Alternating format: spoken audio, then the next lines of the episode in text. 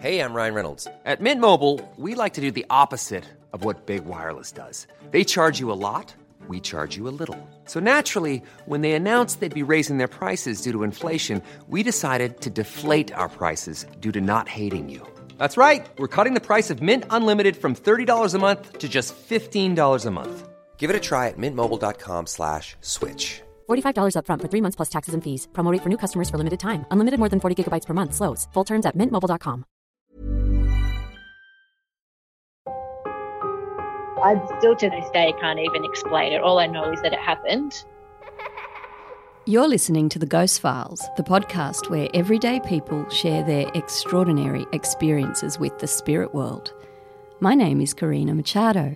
I'm a journalist who spent more than a decade telling stories about the spirit world through my books, Spirit Sisters, Where Spirits Dwell, and Love Never Dies, as well as my podcasts, Spirit Sisters, and now this show, The Ghost Files. It's wonderful to be back after a month's break. I hope you've all enjoyed a safe and happy festive season and that you're feeling rested and ready for this ripper of a haunted house story that I've got for you today. When my guest, Sophie Tate, took out a lease on an old home on Victoria's Mornington Peninsula, she had no idea that her life was about to change. It was creepy, and the footsteps I would hear throughout the house. Some of them I'd hear them together, sometimes it would just be the laughter or the footsteps. Sophie, who was single and 24 at the time, had always been open to the spirit world, but things took a turn in her new house. Whatever it was that plagued Sophie with footsteps, laughter, electrical malfunction, destruction of her belongings, brought on horrific recurring nightmares and even left a message for her on her skin. This is a hair raising and detailed story, so much so that we're bringing it to you in two episodes. Now, settle in for part one of Sophie Tate's chilling and absolutely riveting story of living in a haunted house by the sea. Welcome to the Ghost Files, Sophie. Thank you for having me, Karina. It's so wonderful to have you, and I know that you've got probably one of the most astounding haunted house stories that I've ever heard in all of the years that I've been interviewing people. So I'm so excited to bring you and your story to our listeners today. It is a good story. You're very um, understated there, Sophie. Now, yeah. Before we get into this good story, which takes place 17 years ago, please tell us a little about yourself and your life today. So, today I still live on the Mornington Peninsula. It's where I was born and have majority of my life always lived. I live in Mount Martha now with my partner. We've been here for about six years. And I've always worked within the medical field for the last 23 years or so within dental and medical.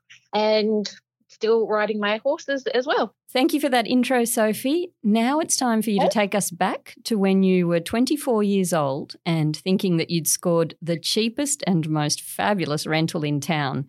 What was mm-hmm. life like then? What was your job, or were you a student then? What was going on? And then how did you actually come across this home? So, at the time I was 24, I was living with a friend of mine in St Kilda, which is just a suburb next door to Melbourne CBD and I was working in Kew, which was maybe a 15 minute drive away at a specialist dental surgery. At the time, I'd been there for a couple of years with my good friend, and our lease was coming up to an end. So she had decided at that point to move in with her boyfriend. And I had decided to move back down to the peninsula because that's where all my family and friends were. My horse was there. I was finding I was traveling back and forth every weekend anyway to see and ride my horse. So I decided to move back down here. And at that point, my sister had just had her first baby, which was my first nephew. So I thought I might look around the McCrae area um, on the peninsula, which is about an hour and a half southeast of Melbourne. So still close to all my family, friends, and my horse, but I wanted to be a little bit closer to my sister's family so I could see my little new nephew as much as I could. So I was unsuccessfully unable to find any houses, any rental places that I liked or that I could afford on my own at that time. So it had come down to the final week. My lease was about to expire on the Saturday where I was in St Kilda. It was now Monday, Tuesday. I still didn't have a rental place line, lined up for myself. So it was getting a bit more stressful. Back then, we didn't have the internet, so you couldn't just go online and look for a rental property. You had to drive to the suburb that you want to live in, get the printout of a rental list, and then sort of drive around to have a look at them. Yeah, it's a very different process, isn't it? Yeah. Yeah, very different. So because I was down to my last three or four days before um, I was pretty much going to be homeless, I had got to the point where from the city where I was working, I was just calling up every real estate agent on the peninsula and in McCrae area especially, and I was just asking them to fax me a rent their rental list. So from those, I was just going through seeing what I could afford or what I liked. And in this last week, it came down to two houses that I found in McCrae, which was the suburb I was looking at. And I couldn't get down there to have a look at them because I was up in the city working. So I rang my sister and asked her just to go and drive past these two properties and just give me her opinion on the both of them. So she did. One of them was a small apartment townhouse. Yeah. And the other one was a larger house um, for a single person, what I consider a large house anyway. It was two bedrooms, big bathroom, or no, sorry, small bathroom, big kitchen area, family room. Okay. Um, quite a nice big house. So she drove past both of them. She rang me and she said the small apartment was, although it was newer, she said it was smaller. Um, she said it'd be all right to live there, but not really anything flash.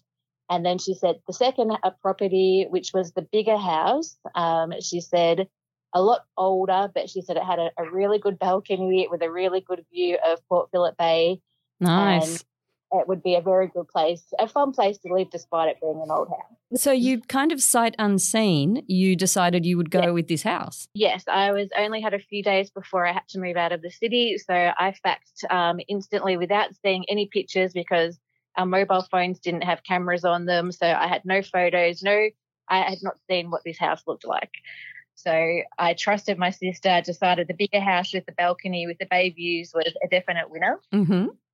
The price was very cheap. It was $140 a week, which was great because I was single, working full time. I had two cars, a horse, so I could definitely afford it. And it was a nice big house, apparently. So I faxed the real estate office and signed all the paperwork. It was agreed via fax. That's how you did it back then. Yep. So the day that I moved out on the Saturday from the from St Kilda, I drove straight to that real estate agent in McCrae, picked up the keys to uh, my new house that I hadn't seen yet, and signed off the paperwork, paid for it, and then drove there with the removal truck and all my belongings. So that's the first time I saw my house was when I actually had the keys in my hand. Oh, wow. And so tell us, what was your first impression of this house? I was very excited and happy when I saw it because I'd been living in a small two bedroom apartment in St. In the city, which is just a standard, you know, small apartment with my friend. Yeah. So to go from that to living on my own in a huge house with a huge front yard, bay views, mm. um, full of fruit trees, I was really excited. It was very old, but nothing stood out as a negative to me. Okay, okay. So, how was that first day? So, you moved in, and I know that strange things began happening almost straight away. But how was your first night there? The day that I moved in, I joked to my friends and said, This house must be haunted. um, it was just a throwaway comment because I just said, I can't believe how cheap this house is. It has to be haunted. Like, there's no other reason it can be this cheap. So that was just a throwaway joking comment the day that I moved in. No one stayed with me. I stayed there for the first week on my own. Everything was great. I couldn't have been happier. I settled in, put all my belongings everywhere, it was a really, really good first week. So then the following weekend, after I'd unpacked, settled in, I'd asked one of my best friends to come over. I think it was a Friday night, so I'd only been there for a week. No one had been to my house prior to that, apart from the day people helped me move in.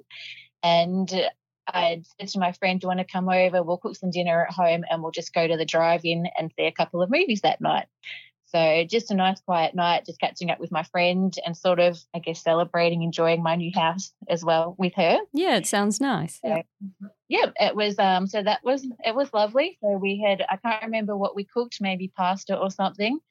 We were in the in the kitchen cooking dinner together, And I looked down on my leg as we were sort of um, doing things in the house, and I saw written on my leg uh, the word die. It was like it had been stamped on my below my knee, but it took up my whole leg. I was wearing just a sort of short white summer skirt because it was summer Mm-hmm. and a white singlet. So I was completely in white. So on my bare leg, when I looked down, it, it was perfect. Like it was like someone had drawn it on too perfect and it was jet black, but the word die was in very old fashioned calligraphy, old school writing, but perfectly on my knee. And in white, did you say um, the word die, D I E, was written in white against this sort of black background? Is that right, Sophie? Yeah. Yes, very distinct, beautiful old fashioned calligraphy style handwriting. So, because I've had a lot of, I don't know, a lot of weird things that sort of always happen, or I attract odd things, or I, a lot of things I just laugh or stuff up within life. So, everything's, I don't know, I don't take a lot of things too seriously. Mm. I can just laugh things off and go, yeah, of course that happened to me. So when I looked down at this, that was my first thought of, oh, well, of course, dies written on my leg. And then I showed my friend and I said, look at this. How weird is this? And she, who is an accountant and very logical thinking in her way of life and not as open to this sort of thing as I am, as I'm sort of open to afterlife, ghosts, supernatural, anything like that I have an interest in, but Mhm. she doesn't. So she looked at it and she was a bit rattled by it. She's like, that is, that's very peculiar. So, um, because of the way she thinks, she started going through her mind. Okay, there's got to be an ex- explanation for this, we just have to work it out.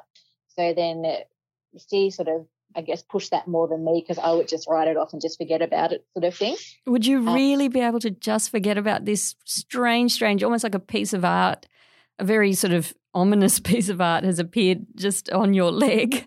Well, at, in hindsight, you you sort of say no, but at the time, it was the first thing that happened. You don't initially think something bad has written on me because how could it? There's sort of not much logic to it at that point. Yeah. I didn't have bad feelings in the house. I Mm. kind of would have thought I must have lent on something. Like obviously, I've lent on something or done something. So my friend and I went through every possibility of what have I lent on. Yeah. Um, we excluded everything because I'd been at my sister's. She wouldn't let you in the house with the baby if, you know, I don't know, even if your hair wasn't tidy. Like you had to be clean, you had to not be sick, sort of thing. Sure. So there's no way she would have let me in that house near her baby had I had black ink all over me either. So we went through things like what words have die in it, like diesel. I can't remember what else. None of our cars were diesel, but just anything I could have lent against the car or like lent on a newspaper. Everything we racked our brains for every any possible way that that could have got on my knee yeah. we could not come up with anything. We exhausted every avenue after putting a lot of thought into it. Sophie, it's So- so strange. And if I can just backtrack uh, just a, a little bit and just find out what were you doing when you glanced down and saw it? Do you remember? I wasn't doing anything. We were just, I think my friend had just arrived. We would have already had our groceries, or I'd probably been shopping already. So we had dinner sort of mapped out what we were going to cook. I was just walking around the house at that point. I think she was in the kitchen. I might have been in the family room area. I don't know. I could have just been putting music on and just walking in between rooms or something. I wasn't Okay. doing anything of significance. And then you just happened to look down and did it just caught my eye. Wow. And as it was summer. I had a short white skirt on, a white singlet. It just, when I looked down on my knee, it was just very eye catching and strong. Amazing. And you it just appeared out of nowhere. And- Um, And as you said earlier, this is, you know, 17 years ago. It's before we were used to snapping photos of everything on our phones. And as you said, you, you're used to, to some extent, strange things happening in your life. So you didn't take a photo of this? no, I didn't have a camera. Mobile phones were just used for calling, and texting had just been invented then. So cameras weren't on our phones. I certainly would have taken photos of everything that happened if I had that facility then, but I just didn't. Yeah. it, it, uh, I was just glad that my friend was there to witness it. If it was something that happened on my own, I could never have shown anyone or there wouldn't have been sort of a witness to it. Yes. So I was glad that of all my friends, it was also a friend that isn't really a believer in this sort of thing either. So I was happy that she saw it also as proof of that it actually did happen and just how weird it was. Of and it course. So it was stamped on there. Um, and it just wouldn't come off. I don't know what it was. I don't know how it got there. It hadn't been there all day, all evening. It just appeared. And you tried to scrub it off, did you? Yeah, it didn't come off. It was solid. Oh my I, gosh. I still to this day can't even explain it. All I know is that it happened Yeah. and it was there. I don't know how that's even possible, but but it happened. So you were going to have dinner at home and then go out to the movies, and you couldn't get this thing off your leg. So did you? I think we're Yeah. getting ahead of ourselves in the story, but you went out with it on your leg. So I wasn't really too rattled. I just sort of laughed it off like, oh, it's just another you know interesting story to things that happen in my day to day life, and it wasn't really an issue. But then, not long after that, maybe half an hour later, when we were cooking dinner, my friend was um, at the stovetop cooking our dinner, and the stove blew up in her face. oh my gosh. that and it was a big sort of explosion blow up while she was stirring the food and that rattled her so that rattled me because she isn't someone that believes in any of this sort of thing but that spooked us both Yeah. and then seeing how much she reacted to it that sort of made me think a little bit more so then we just left um, we just said okay that's too much something is written die on me now the stove's blown up even though it was in her face and not mine we just went, okay, that's too much. Like this is a little bit weird. So we just left. We just went um, down the down the road to the drive-in, saw a couple of movies, and went home. and you had the word stamped on your leg still. Yes. Oh my goodness. And just tell me a little bit more about the stove. So was it a gas top and how did it blow up? What happened? It was a very old stove. It was a very old house, but someone had put like a newer stove in there, but it wasn't a very fancy new one at the same time. I would like to think it was gas at a guess, but I could be wrong. Okay. But it was just four hot plates, old school kind of setup. And it, just, we were cooking on the stove top and she was stirring it and it just blew up with like the big flames Oh. in front of our faces while we were cooking. So so Yeah. no more cooking on the stove top because it wouldn't work anymore. It was Uh, no, well, definitely no cooking that night. We turned it off. Um, and then we just left yeah. Spooked. after that. feeling that was, yeah. that did spook us. yeah. Um, yeah. And before we go on to what happened next, can you you've touched a couple of times upon other things having happened to you. Can you give us a brief look at that or a brief summary of some of the strange things that had happened to you that you know had sort of primed you for these kinds of events? Yep. So the house that I just moved from in St Kilda, um, prior to that one, it would only ever happen when my friend wasn't there. So she would spend a lot of time at her boyfriend's house staying the night. So there would be a lot of weekends, nights in the week where I'd be home on my own in the apartment, which was fine. Um, except there was a, a few nights where I would be woken up somewhere in the middle of the night, say two or three in the morning, and the TV in the family room would be turned on. So I would turn everything off at night, but something would turn the TV on and it would wake me up from my sleep.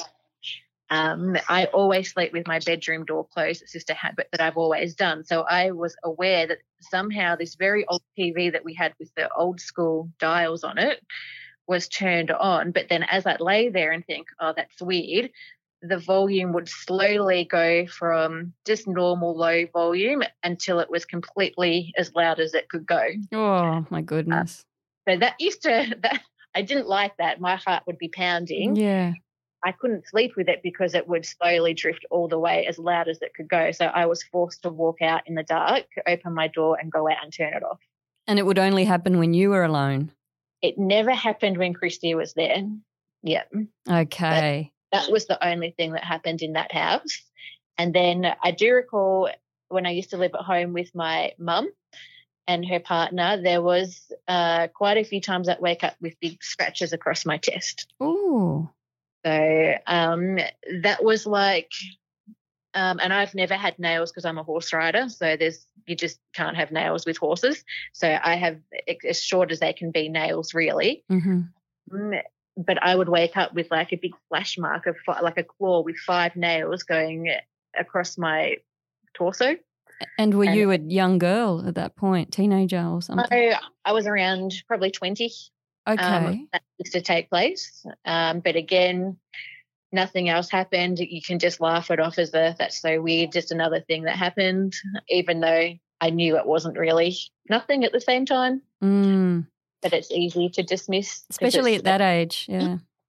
Yeah, and they were it was all scabbed up. By the time I woke up, the blood was dry, and it was just like a perfect blood scratch, sort of big claw marks across me. How Like many just- times do you think that happened, Sophie? That probably happened maybe six to eight times. Did you show your mum? I probably did. Back then, that was the first things that were happening. So I didn't have a big collection to sort of say, wow, like things really do happen. So at the time, I showed my friends, would have shown my mum. Nothing really came of it because people just say, oh, you just must scratch yourself in your, in your sleep. hmm It's easy to, to dismiss a lot of things. Yes, it is. Yeah. Very, and if you don't want to believe, it's very easy to dismiss things as well. Yes, and it sounds like you're a very down to earth person, a very uh, you know literally earthed person with your horse and and you know and the landscape and loving the sea and you know all of that. So I can imagine that all of this stuff, which seems to have started when you were about twenty, then is that correct, Sophie? Probably. Yeah. So that would come as a shock. Yeah, and I don't know if I brought it on myself because I've never actively sought, um, sort of was seeking anything. I never did anything to invite anything. But at the same time, I had a lot of books on supernatural ghosts, all that sort of thing. I was very interested in it, and my dad was very interested in it. Yes. He probably got me into it. So I had a, a big interest in it and just thought it was fascinating and definitely believed in everything, but I wasn't out there, you know, with Ouija boards or anything like that because I know that sort of thing is dangerous. hmm Um, I certainly wasn't trying to attract anything. I just had an interest in talking about it or reading about it.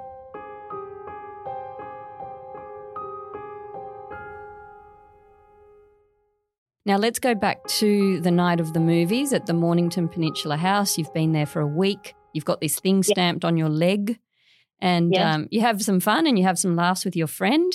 Then you go home. What was that night like? Um, it wasn't too bad. As I said, it was the first thing that happened. So you can just kind of, at the end of it, if you can't reconcile something, you can just write it off um, and that and be done with it. So I think that's kind of all we did. Yeah. Um, we weren't overly scared or spooked. By the time we got home, we'd seen two movies, probably in a bit of a different headspace than when we left from being rattled because we'd seen something funny at the movies. Okay. So everything just continued on normal after that. okay. Uh, and how long was- did the thing on your leg like? Did it just fade away eventually? How long was it there for? to be honest, that part I don't remember. Okay. I will always remember distinct events um, and never forget them, but minor details, I don't seem to retain them. Um, Okay. So I don't know. That was it. wasn't there for a, a long period. Okay. So eventually, with showering, eventually it went away. But you, you, yeah. Okay. All right. Yeah. So, Sophie, I know that things began to escalate from here. What came next? So after that, um, I never had a bad feeling in the house, as I said. Um, the only thing with the house was my wardrobe in my bedroom. I just always, I'd never liked it and found it spooky and eerie. And the kitchen cupboards in the kitchen, there was, because it was a very old house, it had very high, two sets of cupboards like rows, and the ones very high to the ceiling which I couldn't reach without standing on a chair. I always found them spooky. I never opened them or used them the whole time I lived in that house. But other than that, I didn't have a bad feeling in that house up until then. I just didn't like those two things. Okay. And then, uh, very shortly after the dye incident and the stove, um, I would probably say pretty much straight away, um, definitely within the next week, I started hearing footsteps in the house and I started hearing laughter in the house. Mm. What kind of Um, laughter? And was it a, a woman's or a man's voice? The laughter always sounded like it was coming from the roof or it was up in the ceiling like it was above me. And it was, I guess, more a woman's laughter. And it was the feeling or the tone it had. It was it, probably the tone of laughter. It sort of was like a, a mocking laugh. It wasn't the laugh that you'd hear if your friend was laughing with you. It was that mm. hard to explain. Um, but it was like uh, it was laughing at me. It was like a mocking laughter. That it was like messing with my head and enjoying it kind of laugh. It was it was creepy. And the footsteps I would hear throughout the house. Uh, some of them I'd hear them together. Sometimes it would just be the laughter or the footsteps. How did you feel about this? And was it becoming harder to, to sort of, you know, dismiss it? At that point, I thought probably not a whole lot. Um, I just thought I can live with that. If it's just the, it's just the sound, it's just the sound of footsteps. It's just the sound of laughter. That's not hurting me. It's not something physically, you know, obstructing my way in the house. It's just sound. So at that point, I thought not a whole lot. I just thought. Okay, there's definitely a ghost in the house. I can live with that. But at that point, I was thinking a human ghost. Um, Mhm. So I was just thinking, all right, it's a human ghost. That's fine. It's a very old house. I can cope with that if it's just that. So you were thinking it was perhaps the spirit of someone who'd lived there and was still, you know, liking their house and wanting to visit it or something like that. Something along those lines. Yeah. Very. I definitely thought it was a human ghost because that's, I guess, that's the first thing you think of, and because footsteps and the laughter are a human trait. Yes. I just presumed it was, oh, well, it's just a human ghost. That's fine. There are ghosts that live and occupy houses all the time. We can coexist. If I have to hear laughter and footsteps, it's creepy and I'm not going to like it at night time. Um, but I can live with it. Okay. All right. Okay. So that's your state of mind. These things are going on around you. But then it didn't stay at just the footsteps and the laughter, did it? No, I guess from in hindsight, when you look back, it was telling me something from the start. And because I wasn't listening and responding how it wanted, it just kept escalating and going until I got the message. So in the early days, living with it, I just wasn't clicking as to what was going on. I was just thinking, oh, that's fine. It's just a, something in the house and I just have to live with it. Mm-hmm. What was the next thing that happened that, that let you begin to understand that this was something much bigger than what you could have imagined? I think the next thing that happened was I had an old gas heater in the family room. It, it used to, I think it used to be an actual fireplace with all bricks and everything, but um, someone had eventually just sort of put in a big, old, very old gas heater into that spot to keep the house warm. So that was used a lot. It was a very old house and very cold if it was cool. So I had put that on, and as I turned, as I'd done a lot of times before, I put it on and it blew up in my face and it died. So I had to call the real estate agent and tell them, you know, send someone out to replace or fix Mhm. the now broken heater in my family room. And so that's the second, you know, appliance that you've had blow up. And I guess because you're a very rational person, you might just be thinking old house, you know, old things. Yeah. Yeah. I was. Yeah, I didn't put that to anything because it was easy to say, well, look how old the heater is. It's just died. Yeah. Um, and that, so I didn't really think much into that at that point. It didn't rattle me by any means. So that was fixed and then just continued on again. Didn't have another problem with the heater. But then a short time after that, I had two cars at the time one a practical car, one was my fun, uh, beautiful old 79 Jeep. And I'd gone outside one day, popped up the, the hood on it, and decided to replace or check the water levels and replace and top up the oil levels in it. okay. So that was just sitting beside the house. Um, something I've done a million times before because I always do the the minimum things that I can do myself. And I had just gone out there and done that like any other day. And as I did that, I was leaning over all the engine. It had a very big, I think it was a 351 Ford V8 engine. So it pretty much took up the entire under the hood area. And the car wasn't turned on. I was just doing the water and oil something blew up in my face as well. So the whole engine blew up with a big fireball thing and Gosh. smoke. And then my car was dead. So that was the third thing that blew up. So that's, I mean, I don't know, know anything about cars, but I would imagine that if the car's not turned on, the engine Yeah. can't blow up, right? Is that right? I don't know. I don't know anything about cars. so I don't understand what even happened. I know I had to get it repaired and fixed. I don't remember what it was that I had to pay for and fixed. All I know is that it was working again and I was happy to be driving it because I loved it. I just remember what happened and that without the car even being turned on because you'd never have your car on when you're doing those things. Of course. Yeah, of course. Yeah. So at this point, you've had three things, as you say, blow up in your face. Well, one happened to your friend, but it's the same kind of idea of, you know, the fireball you've had three times. Yes. Did you connect these three things at this point? Or again, were you just rationalizing and just thinking, well, set that aside? I wasn't dismissing it in a negligent or naive way. I was well aware of, I guess, the possibilities. But still, at that point, I was still rattled a little bit, but not overly at this point, and aware that there was definitely something in my house. And I think at that point, that's when I started talking to it because I did not want it to escalate and get further. I thought I can live with that. If that's it, I can live with all of that if that's kind of where it's capped at, if that makes sense. Okay. So you began talking to it. What were you saying to it? I was telling it to leave, um, and I told it that I was not leaving that, that house. I never once, throughout the entire events, never once crossed my mind to move out, even though my family was begging me to leave uh, and friends. But I never once considered moving out. It was cheap, affordable, it was great, had a great balcony with bay views. I was not going to be pushed out by a ghost, which is what I thought it was at that point. So it was not an option to me to move out. So I just started telling it that we're going to have to coexist. And I asked it and would yell at it to leave and to leave me alone because I believed that intent or, yeah, I guess a strong intent is enough to get rid of something. Mm-hmm.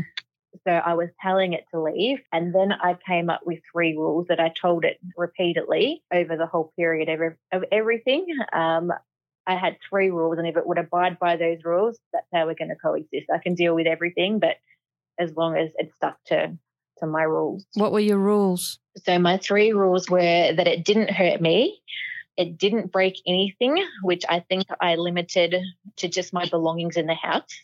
So I probably should have exaggerated more to maybe cars, things like that. But I was just thinking, you know, my belongings, because you see in movies they smash plates or throw mirrors or do things. Yeah. I'd collected a lot of nice things. So I just said, don't break my things, don't hurt me.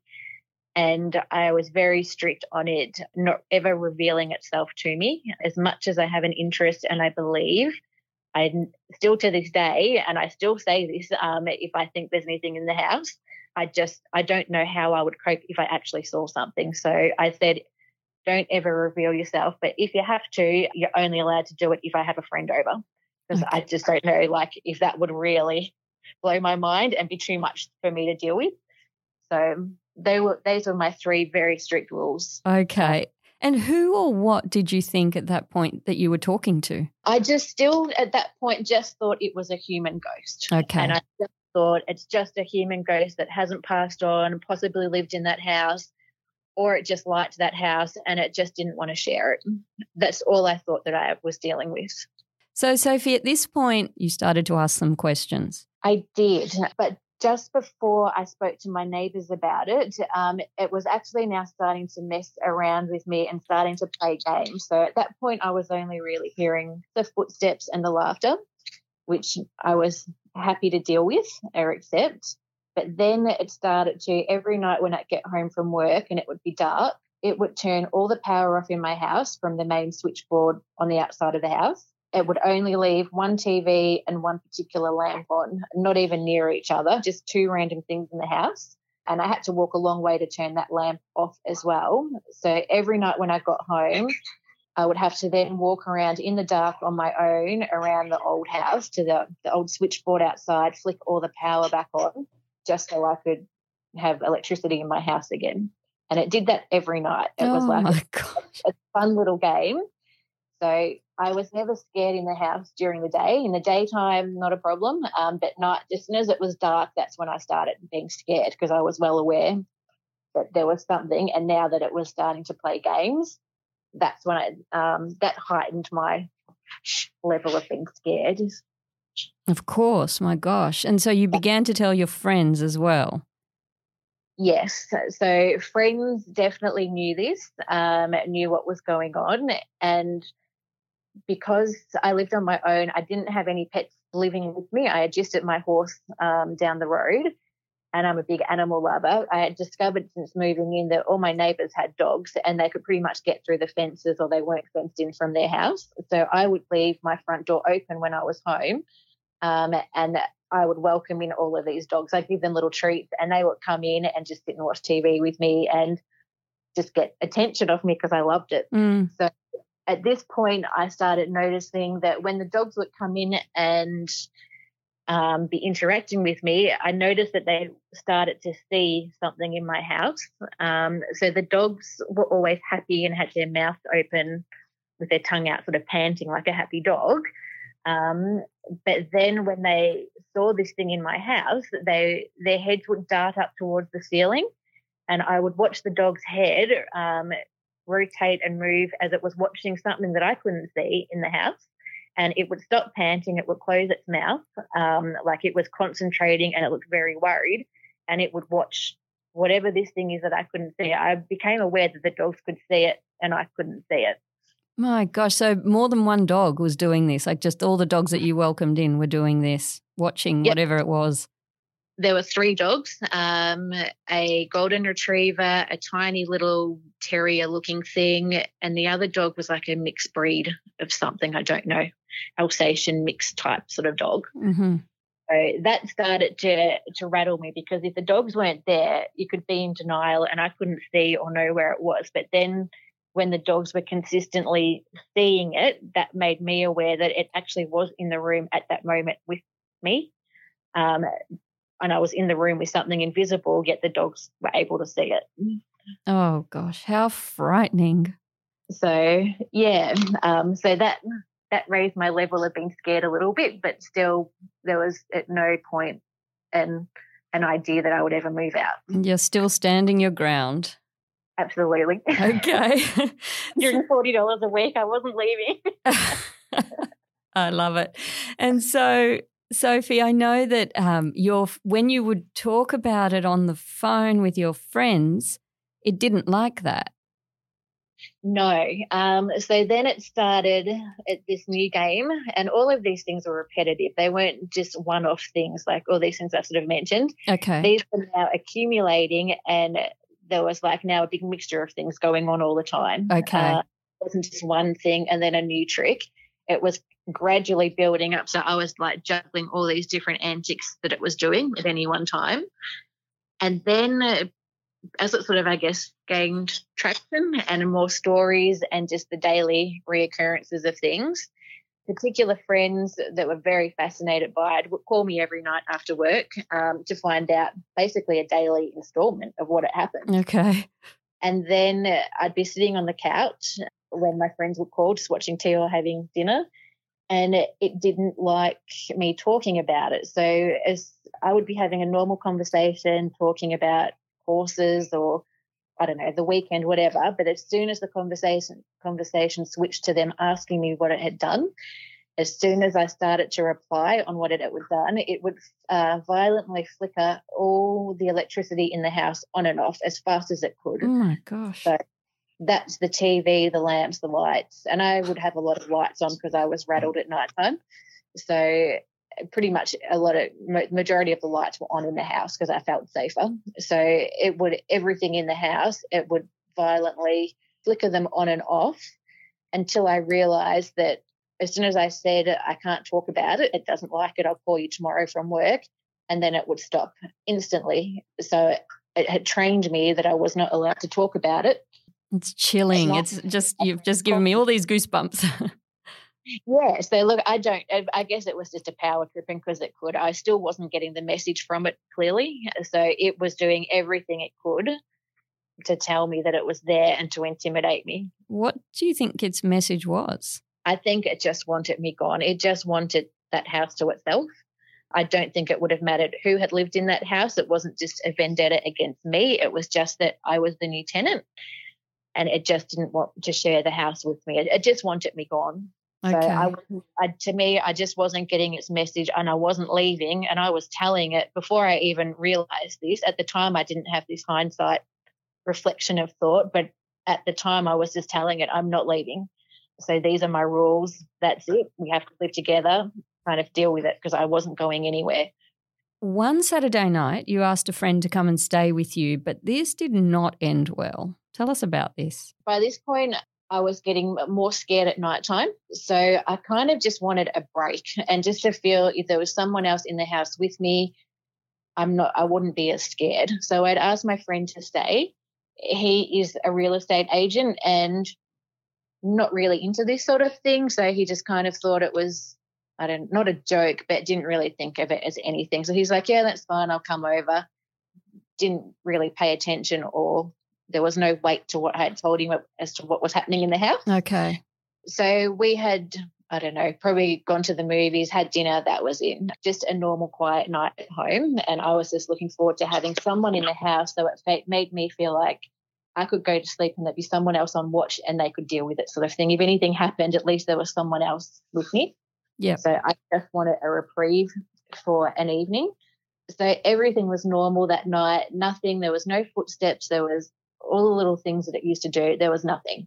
So he didn't see anything. I didn't hear anything. It was just a normal night that evening, as if it was a normal house. And then when we had gone to bed, I think I did turn all the lights out that night because I had a com- I had company, yeah. so I didn't sleep with all the lights off. So that night I actually did turn all the lights off, and we had just gone to bed and we were just trying to go to sleep. And before uh, anyone had fallen asleep, there was a very loud bang crash, and it was clearly something had broken and had been smashed out in one of the rooms. So I was frightened, and I said, "You have to go and see what that is. There's there's no way I'm walking in the dark down the hallway and investigating the rooms to find out what just happened." He did. Um, he didn't really have a choice. So I heard him walk down the hallway and sort of walk into different rooms. And when he turned the bathroom light on, because he was trying to find out what had broken or what had happened, he found his whole big, sort of like a leather toiletry bag, which was all full of his aftershave, contact lens things, which are in like glass bottles. Oh, yeah. Like, that you wouldn't want broken. Um, just his normal toiletries. That was all on the on the, on the ground broken on the bathroom wall. So he's, I was like calling out from the bedroom. So I was too scared to go up there. I was yelling out, What is it? What have you found? What's happened? And he just came back and said, You won't believe it. I just, all my stuff's on the floor broken. Oh my gosh. And before we'd gone to bed, when I was brushing my teeth, um, I had seen his toiletry bag. He had placed it purposely against the bathroom vanity wall. So it was not near an edge of the bathroom um, vanity. Um, it had to travel about uh, maybe 40 centimeters to jump itself off the, the bench onto the floor. He's very careful because it was breakable things. Um, so I'd seen that for myself, what it was like before. So again, there was no way we could rationalize, oh, you had it half hanging off the bench and it had just fallen off because it, it wasn't.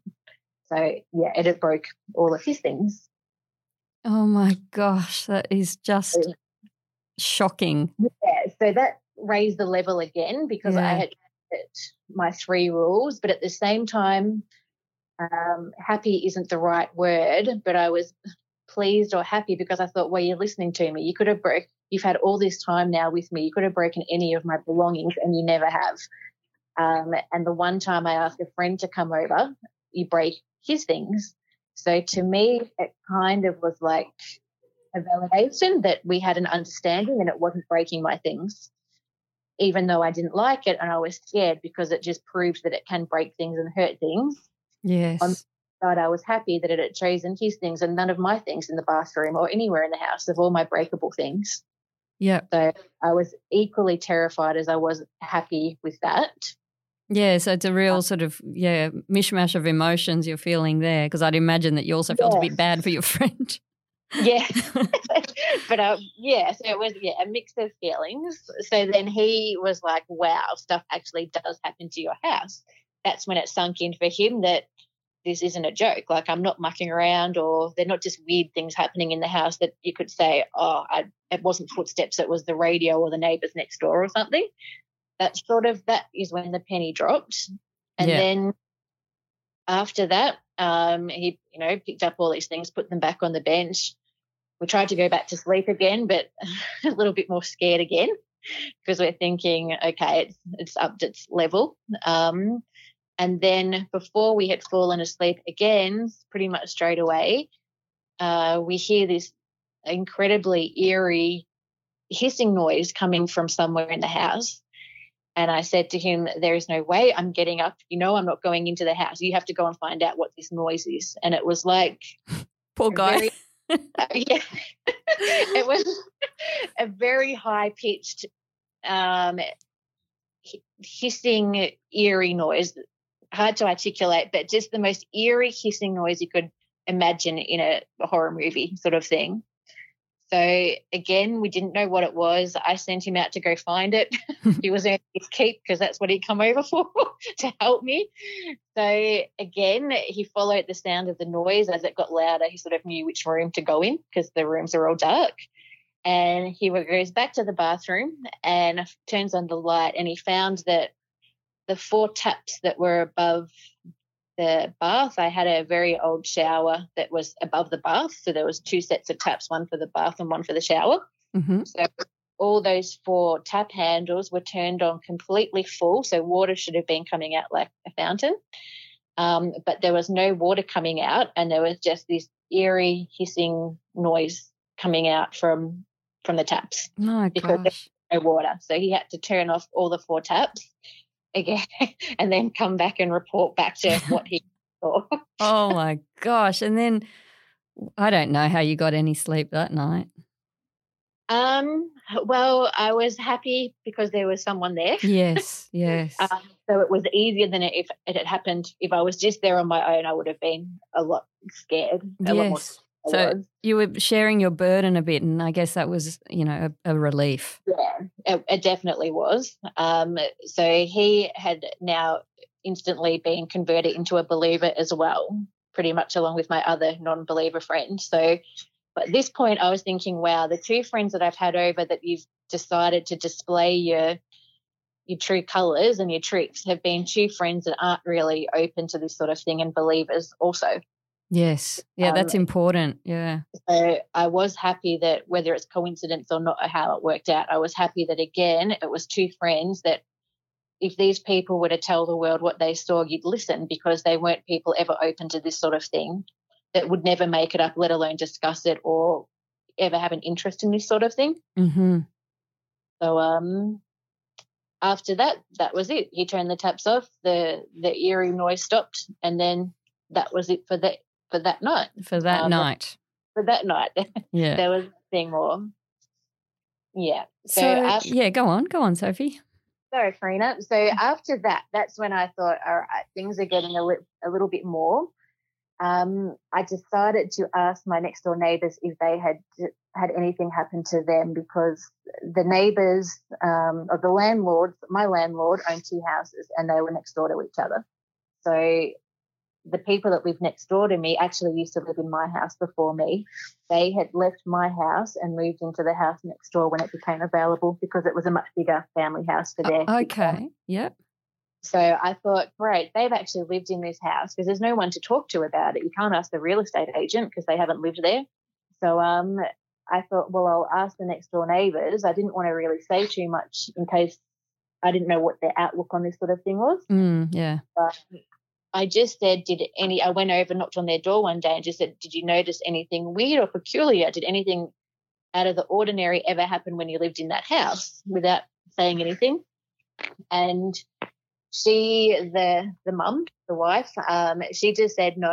Um, they didn't have any incidents or anything ever being weird in the house. So I was disappointed with that Mm, didn't give me any information, but she did say that just her, none of her children or her husband, she said she always felt there was a presence in the kitchen. And she said at night time, every night when she'd have to go to the bathroom in the middle of the night and you had to walk past the kitchen to get to the bathroom, she always felt there was a presence in the kitchen. She said it didn't feel um, like a bad presence, but she said she just always felt there was someone in the kitchen and it used to scare her, but that was it. okay. And that's So- not something that you had felt at that point, really, Sophie. Is that right? No, I had never noticed anything in the kitchen. So to me, it was wasted information. I got absolutely nothing out of it. I couldn't add up anything and get an answer in my own head. Mm, um, I just walked away going, oh, well, that's great that you noticed that, but I've never noticed that. Yeah. So um, at that point, that information just sat doing nothing, and I didn't think of that until later on. Um, when something else happened that we'll get to a bit later on. Yes, yes. At that point, I was still at square one with um with nothing other than just my belief or opinions on what was happening. Thanks for listening to this episode of The Ghost Files. We'll be back next week with part two of Sophie's amazing story.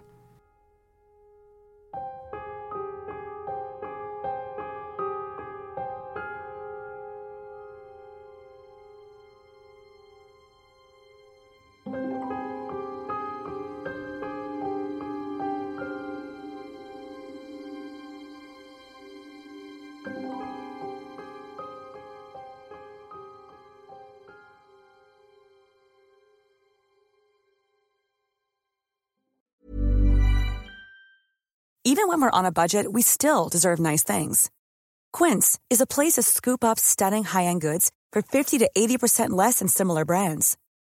They have buttery soft cashmere sweaters starting at $50, luxurious Italian leather bags, and so much more.